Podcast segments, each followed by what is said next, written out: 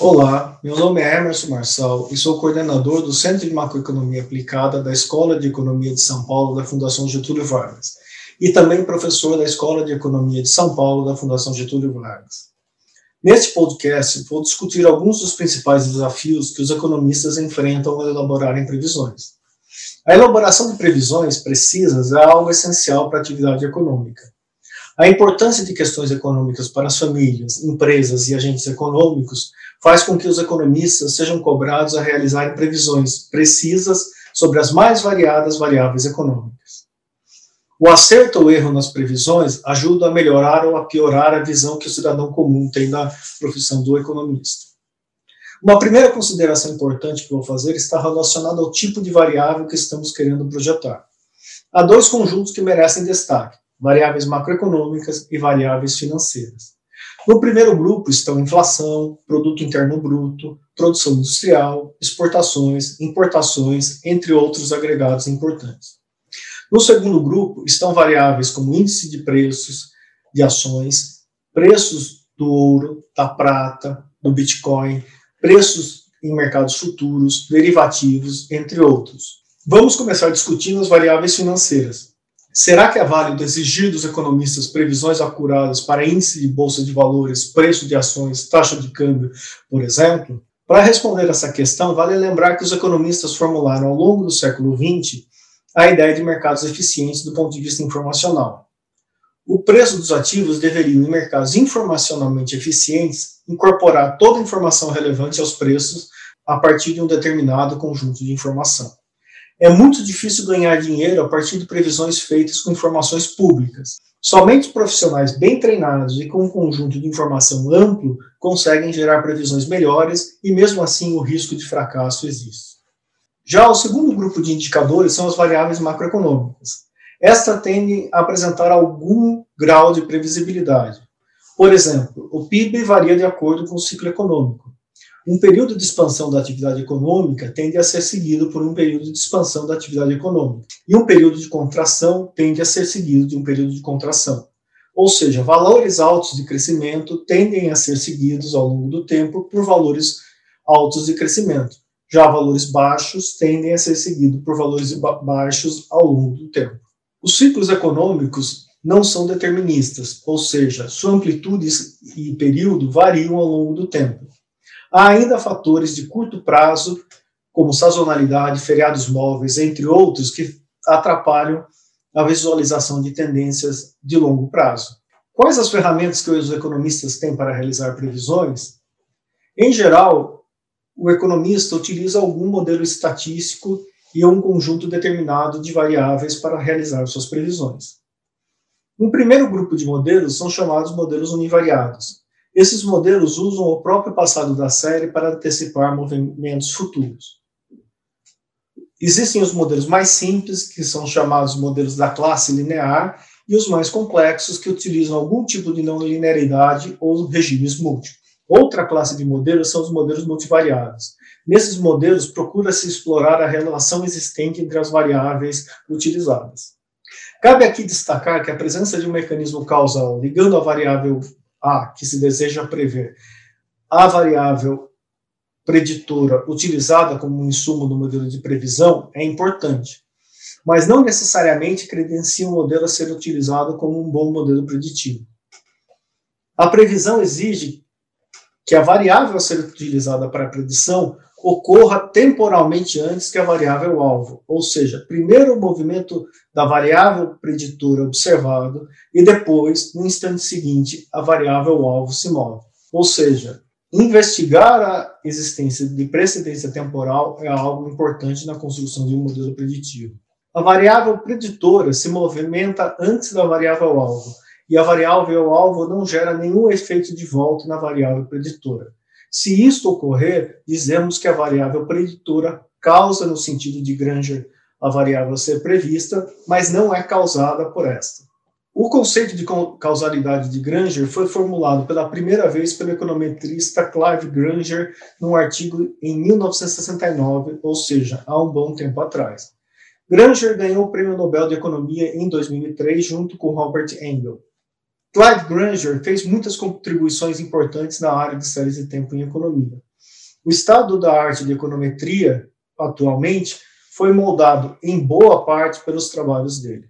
Foi ele o primeiro econometrista a chamar a atenção para a necessidade de precedência temporal na realização de previsões. Um exemplo de modelo causal que implica em causalidade de Granger no sentido contrário é dado pela relação que existe entre preço de ações e atividade econômica. Uma perspectiva de uma melhor atividade econômica ou de um crescimento mais acelerado num futuro próximo faz com que os agentes econômicos antecipem a melhoria do ambiente econômico e comprem as ações, fazendo com que o preço das ações se movam. Ou seja, o preço das ações sobe e depois o crescimento, a melhoria do ambiente econômico se materializa. Embora a causa real para a subida dos preços seja a melhoria do ambiente econômico, ou seja, a causalidade vem de melhoria do ambiente econômico para preços, a causalidade de Granger ocorre de preços para o ambiente econômico, ou seja, primeiro os preços se movimentam e depois o ambiente econômico melhora. Desta forma, a relação que é utilizada para previsão é a relação de preço de ações para atividade econômica, embora a causalidade real aconteça no sentido contrário. Este é um exemplo em que a causalidade de Granger e a causalidade real diferem. Uma outra forma que os economistas utilizam para construir previsões é a denominada combinação de previsões. No mundo real, dificilmente o economista conseguirá formular um modelo que capte todas as nuances da estrutura econômica. Dessa forma, algum aspecto importante, por mais cuidadosa que seja a modelagem, com grande certeza ficará de fora dos modelos. Aí que surge uma ideia simples, mas que se mostrou brilhante. Em vez de utilizar um modelo só, formulam-se vários modelos que sejam razoáveis, e então utiliza-se não a previsão de cada um deles, mas sim uma combinação dessas previsões. Essa ideia foi formulada originalmente por Clive Granger junto com John Bates também num artigo de 1969, em que eles mostraram que mesmo combinações simples como a média aritmética de provisões podem funcionar melhor que as previsões individuais. Esse trabalho teve um grande impacto na área de previsão e até hoje o campo de combinação de previsão é algo de intensa pesquisa na área. Um outro ponto que dificulta a construção de bons modelos de previsão diz respeito à instabilidade da estrutura econômica. Mudanças econômicas permanentes podem levar a previsões erradas. A existência de instabilidade nas relações econômicas é verdade não só para as economias maduras, mas ainda mais para economias emergentes como a brasileira, sujeito a grandes intervenções de política econômica. Quando os economistas começam a aprender o suficiente sobre determinada estrutura para antecipar seus movimentos, alguns grandes eventos vêm e as modificam. A previsão em ambientes estáveis, sujeitos a mudanças permanentes, torna-se uma tarefa hercúlea. Quem poderia imaginar que no início de 2019 estaríamos, ao final desse ano, enfrentando os efeitos de uma pandemia global que trouxe repercussões econômicas fortes e obrigou a todos nós a navegarem pelo desconhecido? Os economistas Sir David Henry e Michael Clemens mostraram num livro seminal sobre o assunto que a utilização de variáveis causais no modelo de previsão pode não ser a melhor forma de predição caso haja mudança estrutural. As distorções ocasionadas pela quebra estrutural podem tornar as projeções obtidas por modelos causais extremamente ruins e com viés sistemático. Isto nos leva ao último ponto desse podcast: como avaliar um modelo preditivo. Dois pontos têm que ser colocados na balança: a variância, ou seja, o ruído do erro de previsão, e o viés, ou seja, o erro sistemático de previsão. Uma previsão com alto ruído não tem direção sistemática, mas os erros são grandes. Uma previsão viesada implica em erros sistemáticos na mesma direção. Em horizontes mais longos, a presença de viés no erro de previsão tende a se acumular. Por exemplo, suponha que o PIB de um país venha a ficar estagnado nos próximos anos, mas que os analistas utilizam um modelo que projeta sistematicamente um crescimento pequeno e positivo. Num horizonte curto, ou seja, para o próximo trimestre, o modelo pode ser útil, desde que seja preciso, ou seja, tenha baixa variância do erro de previsão. Agora, se o objetivo é prever o crescimento entre 3, 4, 5 anos à frente, o viés será carregado e acumulado ao longo do horizonte de previsão, ou seja, o modelo preverá um crescimento que não virá. O balanço entre viés e variância é algo importante no contexto de previsão e depende dos horizontes de previsão.